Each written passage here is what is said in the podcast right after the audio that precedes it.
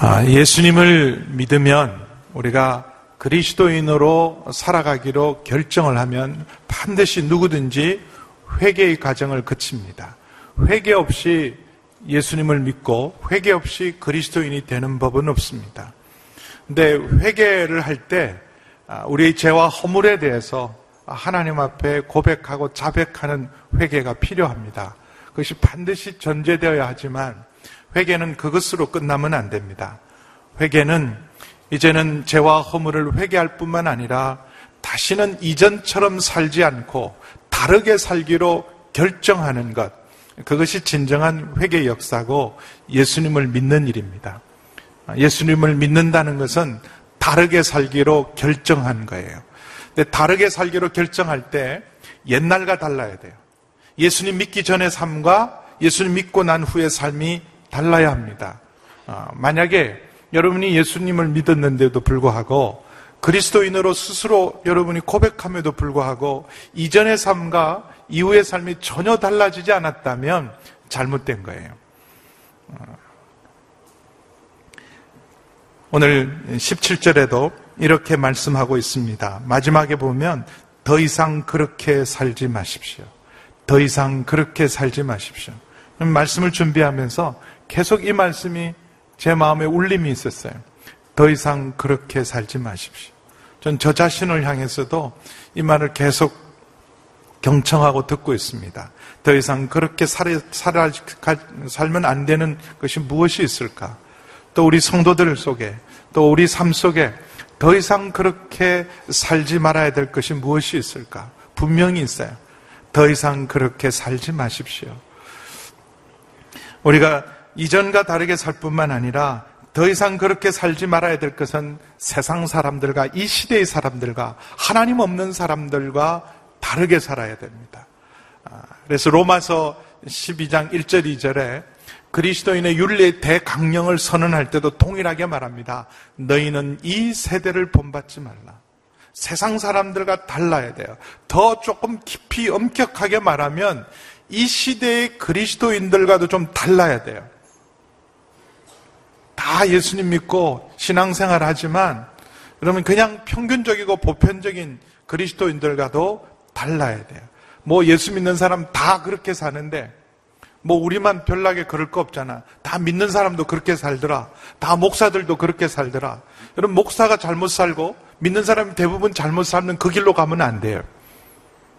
천만인이 다 여러분 딴 길로 가더라도 나는 진리의 길, 생명의 길, 주님을 따르는 길로 가겠다고 결단한 사람들이 믿음의 사람들입니다. 여기 더 이상 그렇게 살지 말라. 누구처럼 살지 말라 그러면 여러분은 이방 사람들이 마음에 허망한 것으로 사는 것 같이 더 이상 그렇게 살지 마십시오. 왜 세상 사람 사람처럼 더 이상 그렇게 살지 말라고 말하냐 하면 우리가 우월하고 그들이 그들을 무시해서가 아닙니다. 하나님 없는 삶이 허망하기 때문에 그래요. 허망하게 살아요. 여러분 악하게 사는 것보다 더 근본적인 이유는 허망하게 사는 거예요.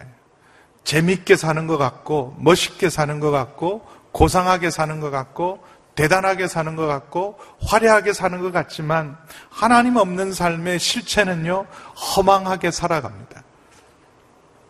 전무후무한 축복을 누렸던, 전무후무한 지혜를 가졌던 사람, 마음 먹는 것, 모든 것, 눈으로 본 것 다 해봤던 사람이 솔로몬입니다.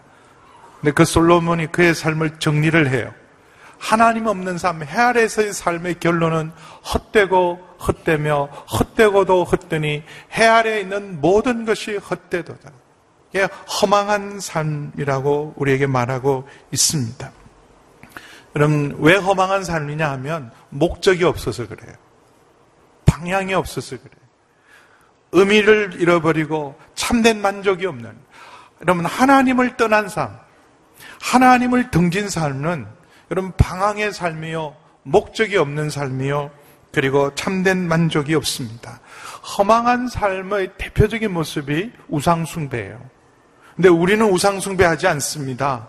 여러분, 우리는 우상은 눈에 보이는 새겨진 형상의 우상은 섬기지 않을지 몰라요. 그러나 여러분, 우리도 하나님 아닌 다른 우상들을 갖고 있어요. 아이들에겐 연예인들이 여러분 우상이 될 수도 있어요. 어쩌면 여러분 자신이 우상일 수 있어요. 나, 나 자신이. 그리고 대부분의 사람들은 돈을 우상으로 삼고 있습니다. 이렇게 허망하게 사는 사람, 삶의 이유, 왜 이렇게 허망하게 사는가? 허망하게 사는 것은 지각이 어두워져 있기 때문이다. 18절 이렇게 말합니다. 같이 읽어볼까요? 시작. 그들은 지각이 어두워져 있고 무지함과 완악함이 그들 속에 있어 하나님의 생명에서 떠나 있습니다. 허망한 가장 중요한 이유는 그들의 지각이 어두워져 있다. 그들의 총명이 마치 수건에 가리워진 것 같아서 어두워져 있다. 하나님과의 거리만큼 어두움이에요. 빛이신 하나님과 멀어진 것만큼 어두움입니다. 내가 흔히 이렇게 반박할지 몰라요. 하나님 믿지 않고 예수님 믿지 않아도 똑똑한 사람 많다. 탁월한 사람 많다. 노벨 물리학상, 노벨 화학상을 타는 사람들이 다 예수 믿는 사람이더냐? 탁월한 학자들이 뛰어난 이 세상에 업적을 남긴 사람들이 다 바보냐? 다 하나님을 믿는 사람이냐? 그렇지 않잖아요. 다 똑똑한 사람이 있어요. 그러나 가장 중요한 것, 생명의 길, 진리의 길, 구원의 길에 대해서는 그들의 총명이 어두워져 있습니다. 여러분, 하나님을 아는 일에 어두워져 있어요. 영적으로는 어두움이에요. 세상적인 똑똑함이 있을지 몰라도 영적인 어두움입니다. 그래서 삶의 끝에는 허망한 거예요. 이게 전부인가? 인생이 이게 전부인가? 아무리 돈을 가져도, 아무리 지식을 가져도, 아무리 권력을 가져도 허망한 이유는 여러분 하나님을 떠나 있고 그리고 무엇보다도 총명이 가려져 있어서 정말 우리가 알아야 될 진리에 대해서 생명에 대해서 무엇보다도 인생에 대해서 알지 못합니다. 물어보십시오. 인생이 뭡니까? 어떻게 살아야 됩니까? 물어보면 대답 잘 못합니다. 여러분 가장 지혜롭고 우리 이성을 최대한 사용하는 사람들이 철학자들이에요. 여러분 철학의 시작이요 철학의 끝에 유일한 질문이 하나가 있어요. 소크라테스가 주는 질문입니다. 세상 사람한테 드린 질문이 아니에요. 소크라테스가 던졌던 그 화두는 철학자들에게 무엇을 안다고 하는 사람, 세상을 가르치고 선생 노릇하는 사람들에게 이렇게 말을 했습니다. 내 자신을 알라. 너 자신부터 알아라. 자신도 모르면서 모든 것을 아는 척 하는 그 허세와 위선에 대해서 소크라테스가 지적한 것처럼 특별히 하나님을 모르는 것은 여러분 우리 지각이 어두워져 있어서 그렇습니다. 여러분 우리 지각의 총명이 수건이 가려듯이 정말 회복되면 지혜와 계시의 영이 회복되면 여러분 풀 한 포기 속에서도 꽃 한 송이 속에서도 하나님의 임재와 영광을 볼 수 있어요. 여러분 식물학자들은 꽃을 보고 식물을 연구하지만 그러나 여러분 정말 총명이 열려 있으면 백합화 속에 하나님의 영광을 봅니다. 드레핀 백합화를 그냥 자연으로 보지 않고 솔로몬의 모든 영광으로도 입히지 못한 영광이 백합화 안에 있는 그런 지각, 그 총명. 여러분 시편의 다윗이 목동이었을 때 그는 많이 배운 사람이 아니에요. 여호와 우리 주여 주의 이름이 온 땅에 어찌 그리 아름다운지요. 여러분 하늘의 달과 별들을 보면서 사람들은 천문학을 연구하지만 다윗은 이렇게 말합니다. 주께서 만드신 달과 별들을 보니 주의 손으로 만드신 별들을 보니 사람이 무엇이 간데 주께서 우리를 이처럼 생각하십니까? 여호와 우리 주여 주의 이름이 온 땅에 어찌 그리 아름다운지 하나님을 알만한 것들이 온 세상에 있음에도 불구하고 그들이 지각이 어두워서 하나님을 섬기지 못하고 오히려 우상을 섬깁니다. 여러분 하나님을 믿고 하나님 앞에 예배하지 않으면서도 여러분 쉽게 첨단 건물을 지어놓고 돼지머리에 절을 하는 것은 지각의 어둠이고 어리석음이죠. 무엇보다도 허망하게 사는 이유는 하나님의 생명에서 떠나 있기 때문이다. 하나님의 생명에서 떠나 있기 때문에 무지함과 완악함이 깊어지고 그 무지함과 완악함 때문에 더욱더 하나님으로부터 멀어집니다. 여러분, 우리 속에 있는 내적 무지들, 우리 속에 있는 완악함들.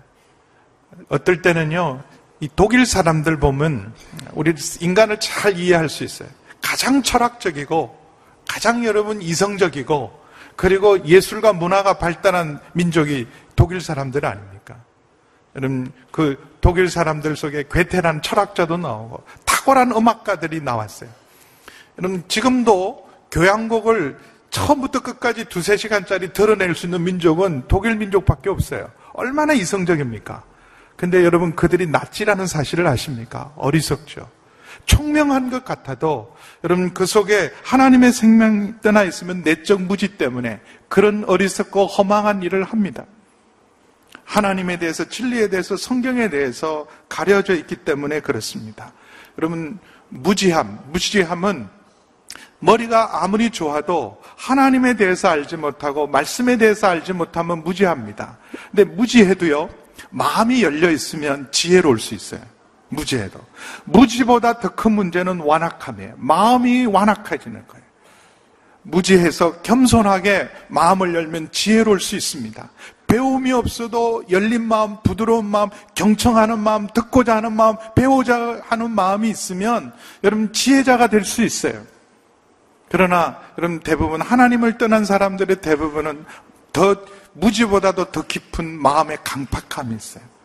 그래서 마치 길바닥 같은 마음처럼 아무리 말씀의 씨가 뿌려져도 듣지 않는 거예요. 여러분 모든 사람들이 진지하게 신실하게 목숨을 걸고 수천 년 동안 모든 문화를 넘어서 모든 인종을 넘어서 믿어왔던 일이라면 여러분 한번 귀 기울여 볼만 하잖아요. 예수 믿는 일에 대해서, 성경에 대해서.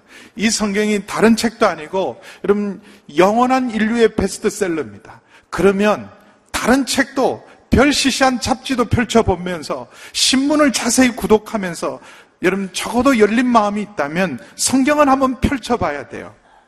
근데 완강하게 믿음에 대해서, 예배에 대해서, 하나님에 대해서, 성경에 대해서 거부하는 것은 마음의 완악함이에요. 그의 무지와 완악함 때문에 하나님의 생명에서 떠나 있습니다. 가장 어리석은 것은 하나님이 없다라고 말하는 거예요. 하나님이 없다. 모르겠다라고 말할 수는 있어요. 모르겠다. 내가 만나 뵙지를 못했으니까. 아직 내가 만나 뵙지를 못했으니까 모르겠다고 말할 수는 있지만 어떻게 없다 그래요? 내 인생을 얼마나 살았기에.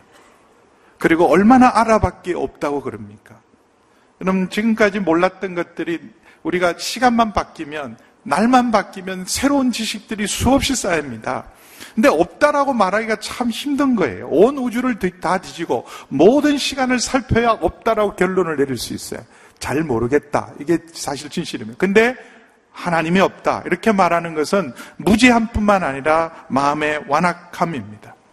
이렇게 지각이 어두워져 있고 하나님의 생명에서 떠나 있으면 반드시 타락의 길로 걷게 돼 있어요.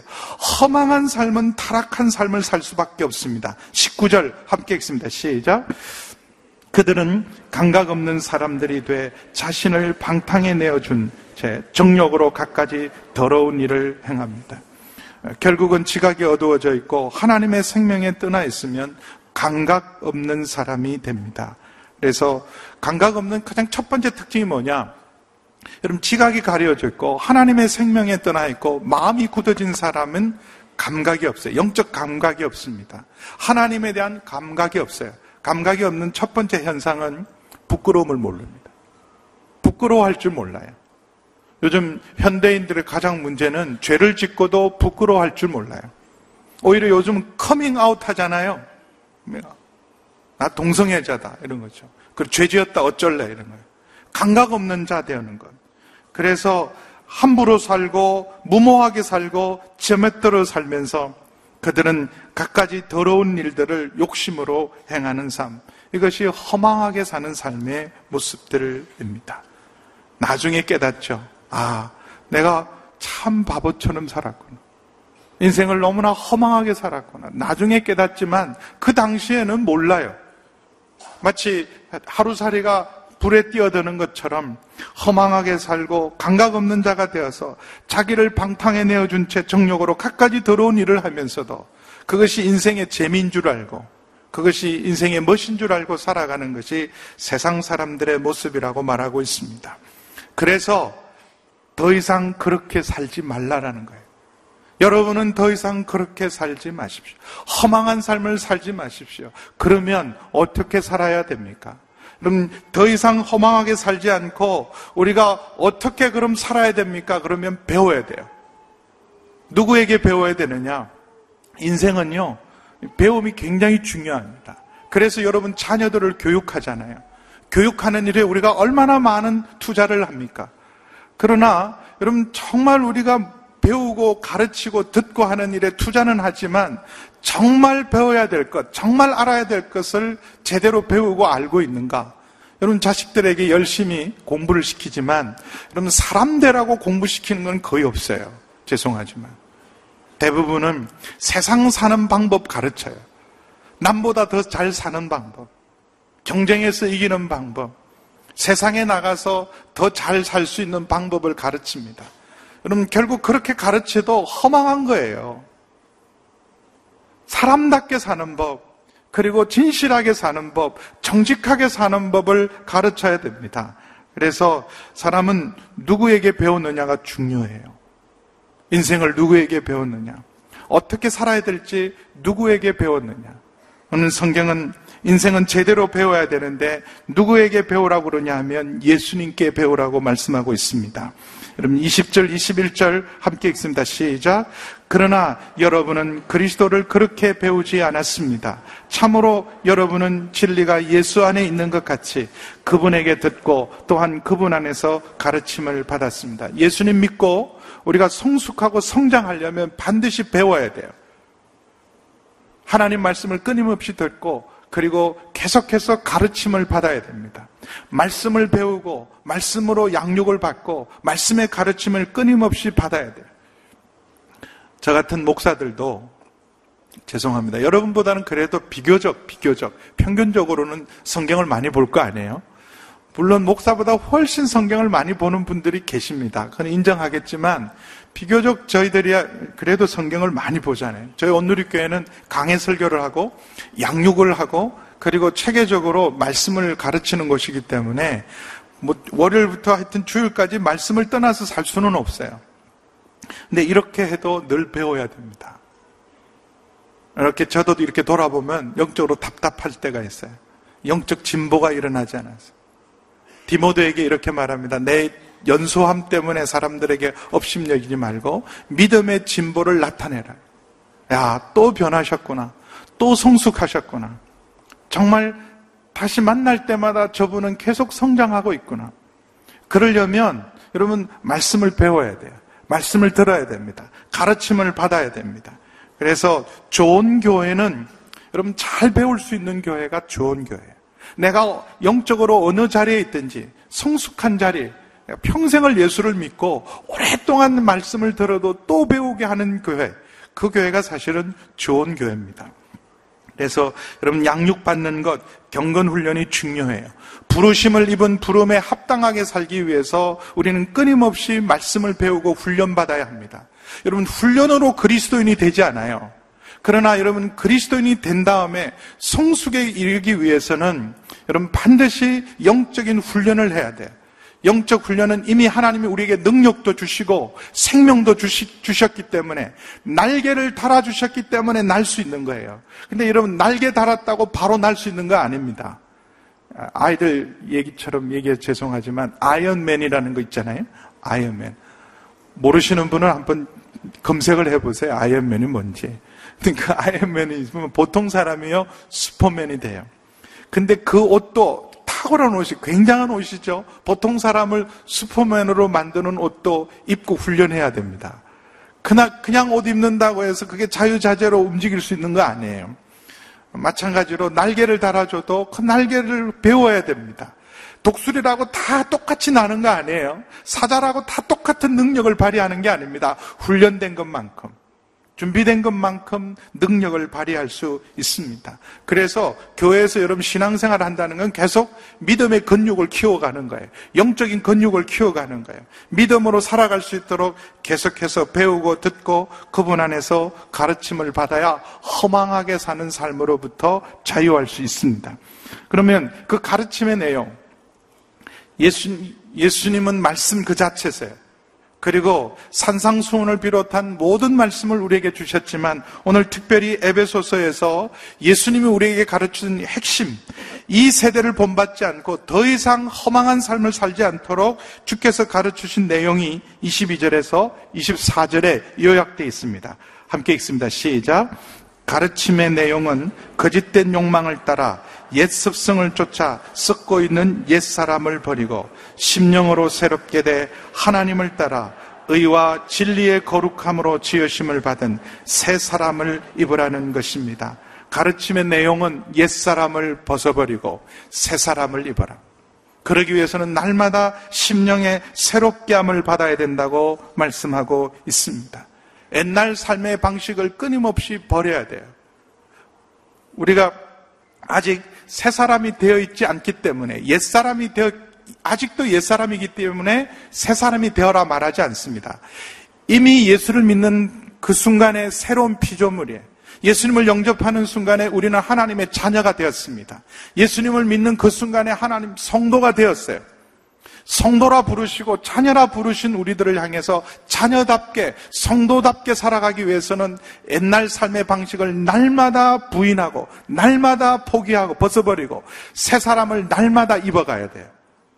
그래서 부르심을 입은 부름에 합당하게 살기 위해서 옛 삶의 방식을 날마다 버리고 그리고 예수님이 가르쳐 주신 대로 새 사람을 날마다 입어가야 합니다.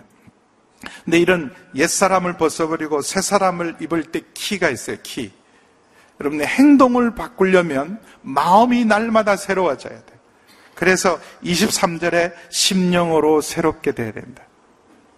구체적으로 25절에서 32절까지 구체적인 지침이 있어요. 거짓을 버리고 진실을 말하라. 나 거짓을 버리고 진실을 말하기 전에 우리의 심령이 날마다 새로워져 있어야 거짓을 버리고 진실을 말할 수 있습니다. 그래서 옛사람을 벗어버리고 끊임없이 새사람을 입기 위해서는 우리 심령이 날마다 새로워져야 돼요. 여기 심령이 새로워진다는 말은 이렇게 바꿔 읽으셔도 됩니다. 성령으로 새로워져라. 우리의 속사람이 우리의 마음이 날마다 성령으로 말미암아 날마다 새로워질 때 옛사람을 버리고 새사람을 입어갈 수 있습니다. 그리고 무엇보다도 오늘 24절 말씀은 아주 마음판이 새기세요. 다시 한번 읽어볼까요? 중요한 말이기 때문에. 가르침의 내용의 핵심입니다. 같이 읽습니다. 시작. 하나님을 따라 의와 진리의 거룩함으로 지으심을 받은 새 사람을 입으라는 것입니다. 하나님을 따라 의와 진리의 거룩함을 지으심을 받은 새 사람을 입으라는 것입니다. 여러분 이 말씀을 계속 여러분 암송하고 마음에 품고 있고 붙들고 믿기만 해도 변화의 역사가 있어요. 여러분 진리를 알면 진리가 우리를 자유케 합니다. 복 있는 사람은 악인의 꾀를 쫓지 않고 죄인의 길에 서지 않고 오만한 자의, 자의 자리에 앉지 않고 날마다 여호와의 말씀을 하나님의 말씀을 묵상하는 자로다. 아직 행동은 하기 전이지만 말씀을 품고만 있어도 말씀을 묵상하고 계속 붙들고만 있어도 그 말씀이 우리를 이끌고 가요. 그래서 물가에 심은 나무가 시절을 쫓아 열매를 맺는 것처럼 하나님의 말씀이 그 속에 풍성해지고 말씀이 우리 가운데 있으면 그 말씀이 나를 이끌고 갑니다. 그래서 새 사람 되게 해요. 근데 여기 주일날 들은 설교도 나가는 순간 잊어버리시잖아요. 그리고 마음에는 온갖 세상 생각이 가득 차 있으면 자꾸 새 사람으로 살고 싶어도 자꾸 옛날 삶으로 살아갈 수밖에 없습니다. 이스라엘 백성이 출애굽합니다. 출애굽하는 순간 새로운 신분증을 받아요. 여러분 홍해를 걷는 순간 새로운 신분증이 주어진 거예요. 더 이상 이집트의 노예와 종이 아닙니다. 200년 동안 종살이 했던 400년 동안 이집트에 살았지만 절반은 총리의 가족이었고 절반은 종살이였어요. 근데 애굽 땅에서 나오는 그 순간, 홍해를 건너는 그 순간 이미 신분은 바뀝니다. 신분은 바뀌어서 마치 시민권을 바로 발급하는 것과 똑같아요. 한국에 들어올 때 그 공항에서 바로 시민권 찍어줄 수 있어요. 그렇게 시민권 받고 시작한 게 이스라엘 백성이었습니다. 그래서 너희는 제사장 나라, 거룩한 나라로 하나님의 거룩한 성도로 시작했지만 성도답게 사는 일은 훈련이 필요한 거예요. 계속해서 그들 속에 남아있는 노예 건성들, 아직도 이집트의 삶의 스타일 때문에 새로운 삶을 살아가는데 얼마나 많이 넘어졌습니까? 근데 생각 속에 뭐가 들어있었냐 하면 자꾸 이집트 생각만 하는 거예요. 옛날 살았던 생각만 하는 거예요. 하나님의 말씀대로 하나님의 말씀을 품고 살아야 될 그들이 자꾸 세상 생각을 하니까 세상 스타일로 살아갈 수밖에 없습니다. 그래서 여러분 늘 말씀을 붙으시기를 주의 이름으로 축원합니다. 말씀은 살아 있어요. 살았고 운동력이 있습니다. 그래서 그 말씀이 우리 속에 있으면 내가 말씀을 지키는 것도 중요하지만 그 말씀이 나를 이끌어가는 거예요. 여러분 찬양이 내 속에 있으면요. 그 오늘도 바다 같은 주의 사랑 제가 이거 이거 고른 줄 모르고요. 아침에 일어나자마자 그 찬양만 계속했어요. 바다 같은 주의 사랑. 입술로 말하기 전에 마음의 찬양이 있으면 그 찬양이 내 삶을 이끌어가요. 그래서 여러분 말씀으로 가르침의 내용 하나님께서 예수님께서 우리에게 가르친 가장 중요한 건 너희는 세상 사람들이 아니다. 원래가 원래 하나님이 만들 때 오리지널이 하나님의 형상을 따라 만들었어요. 하나님을 본받게 만들었습니다. 그럼 하나님께서는 개는 개처럼 만들었어요. 소는 소처럼 만들었습니다. 그러나 사람은 사람처럼 만들지 않고 하나님 닮게 만들었어요. 다시 회복되는 물도 마찬가지죠. 하나님을 따라 하나님을 본받아 의와 진리의 거룩함으로 지으심을 받은 새 사람은 우리가 예수님 믿고 구원받고 새로운 피조물이 된 것은 원래 하나님이 창조하셨던 창조의 원래의 모습, 하나님의 형상을 회복해 나가는 과정들입니다. 그러므로 여러분 이 말씀을 늘 붙들고 날마다 성령으로 새롭게 되셔서 옛사람을 벗어버리고 새사람을 입어가는 여러분 되기를 주의 이름으로 축원합니다. 근데 연습해야 돼요. 옛사람을 벗고 새사람을 입기 위해 연습을 해야 되는데 25절에서 32절까지 구체적인 실천 방안을 가르쳐 주고 있습니다. 첫 번째 25절 함께 읽습니다. 시작. 그러므로 여러분은 거짓을 버리고 각각 자기 이웃과 더불어 진실을 말하십시오. 왜냐하면 우리가 서로 한 몸의 지체들이기 때문입니다. 우리가 버려야 될 옛사람 중에 하나가 거짓입니다. 거짓. 거짓을 버리고 여러분은 거짓을 버리십시오. 이 거짓에서 벗어난 사람, 거짓에서 자유한 사람이 거의 없어요.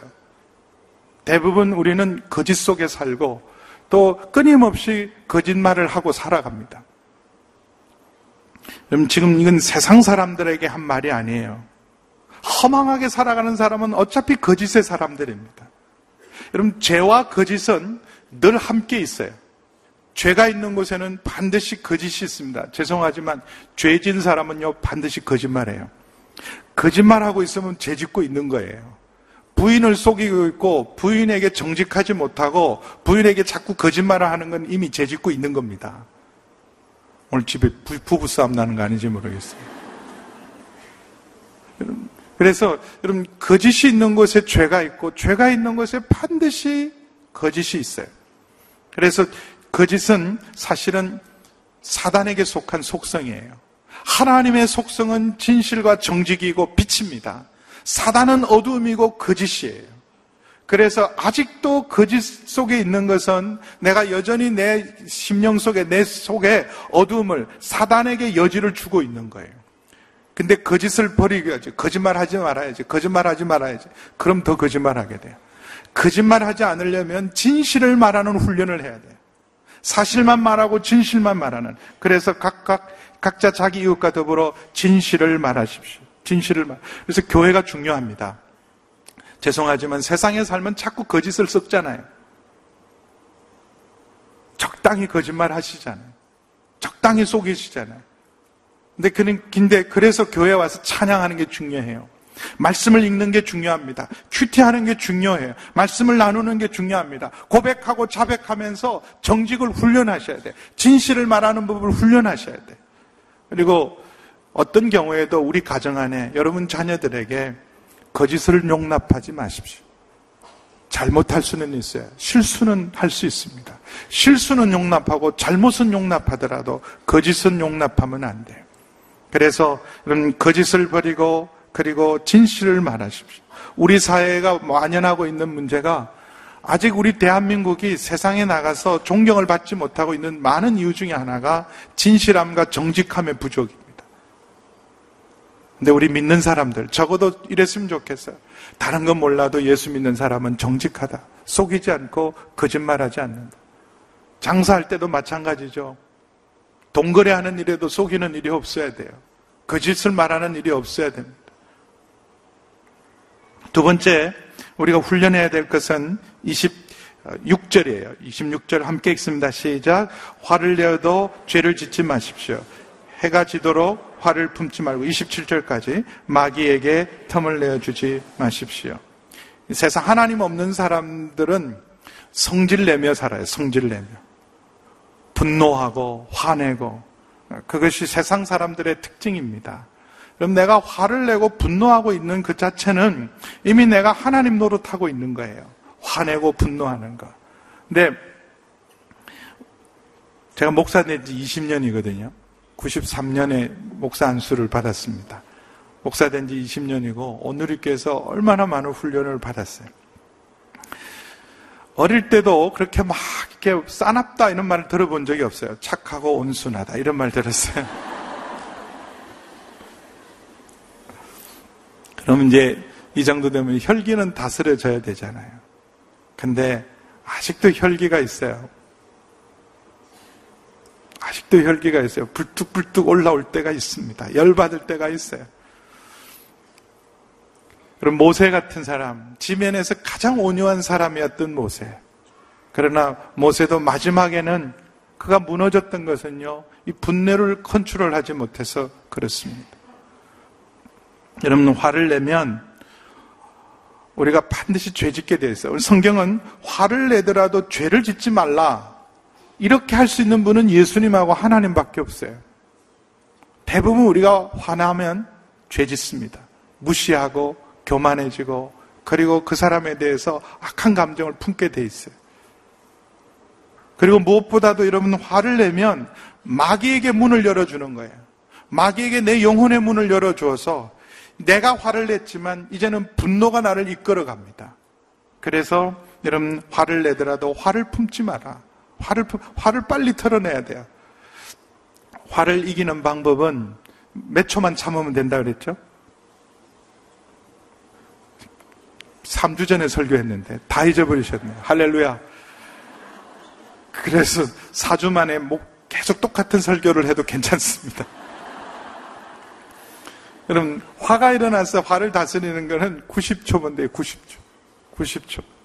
90초만 심호흡하고 찬물 마시고 여러분 바깥에 나 그 자리에서 떠나서 여러분 심호흡 한번 하고 찬물 한번 마시고 그래도 안 그러면 찬송가를 부르라 그랬죠.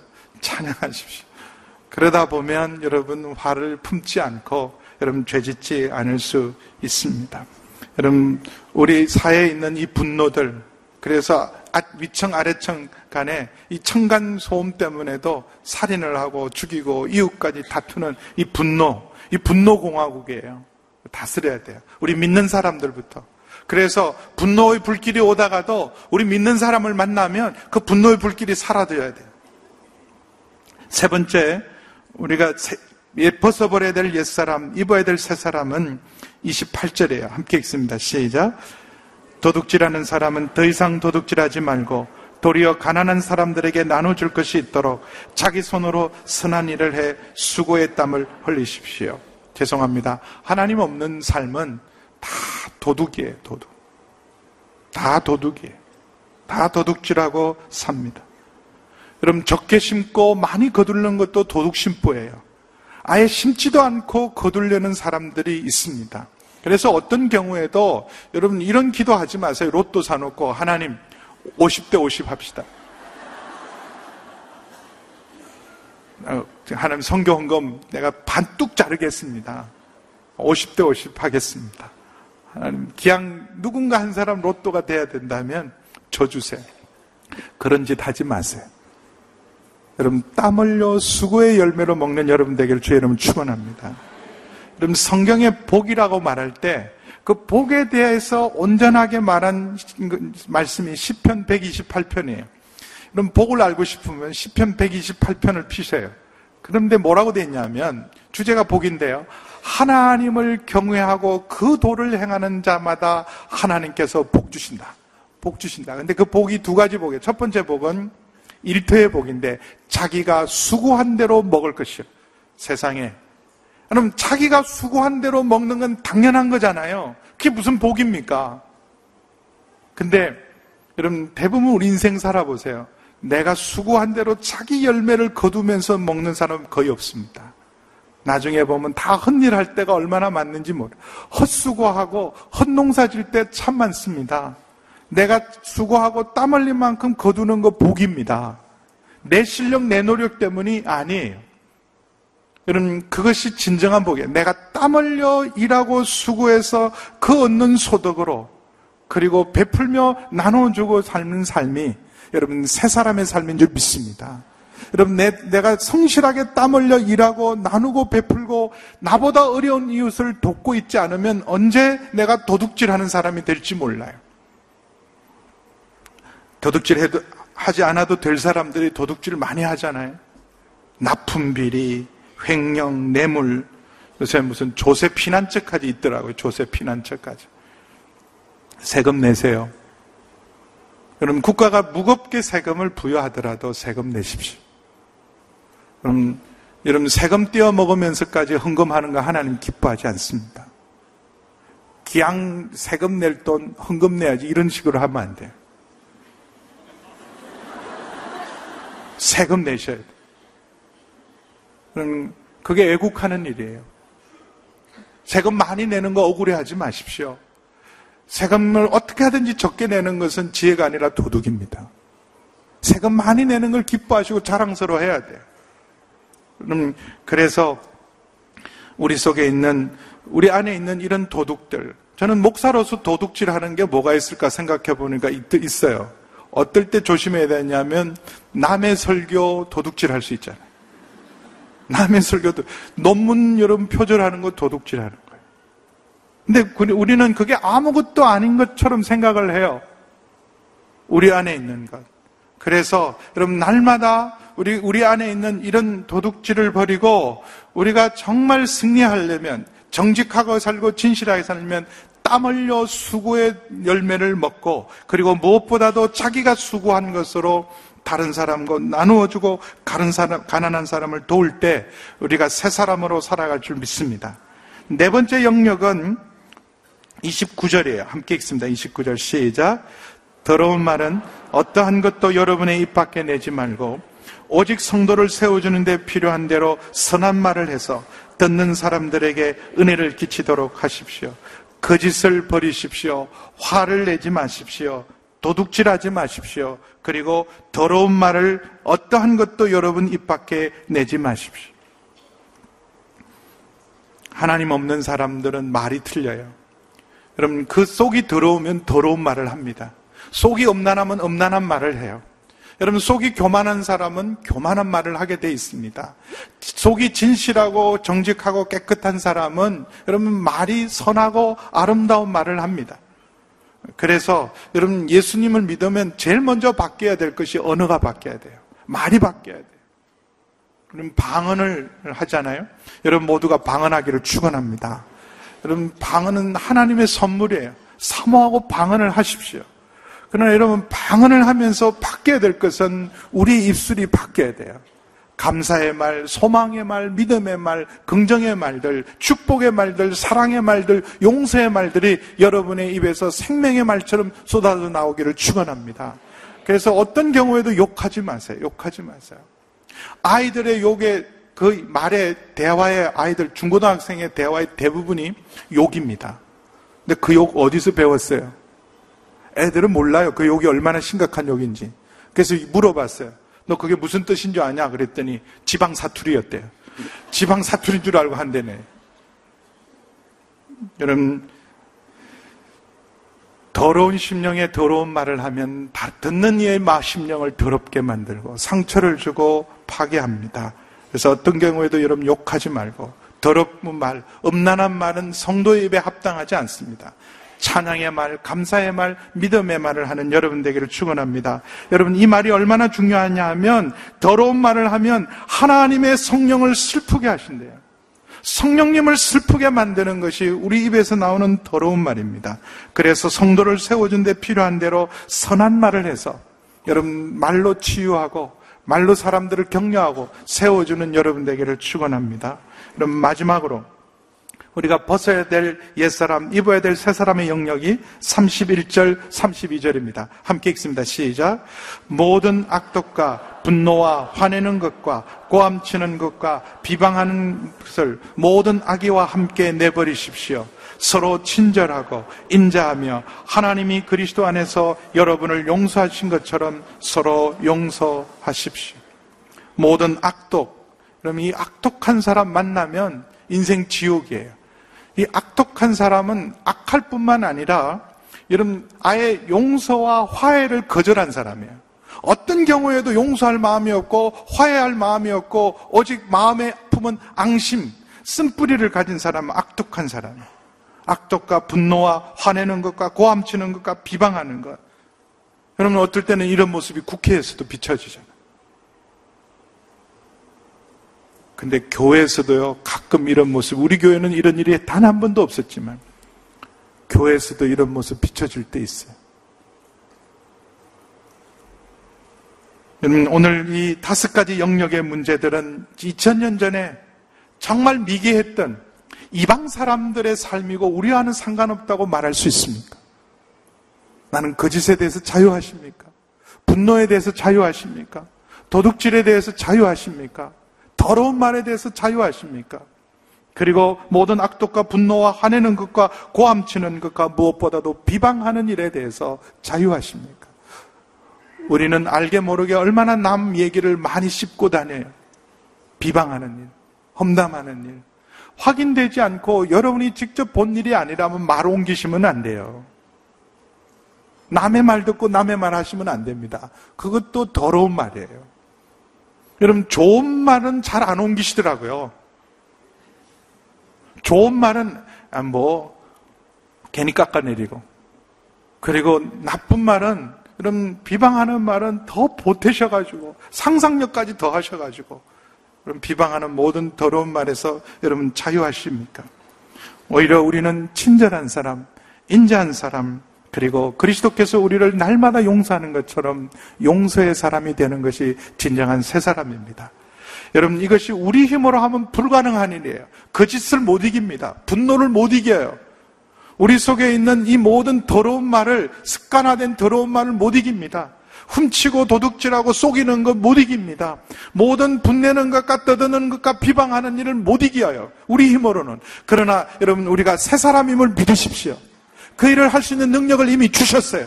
그래서 날마다 우리 속에 있는 모든 옛사람을 벗어버리고 새 사람을 입으시기를 바랍니다. 온 세상을 위한 복음의 통로 CGM TV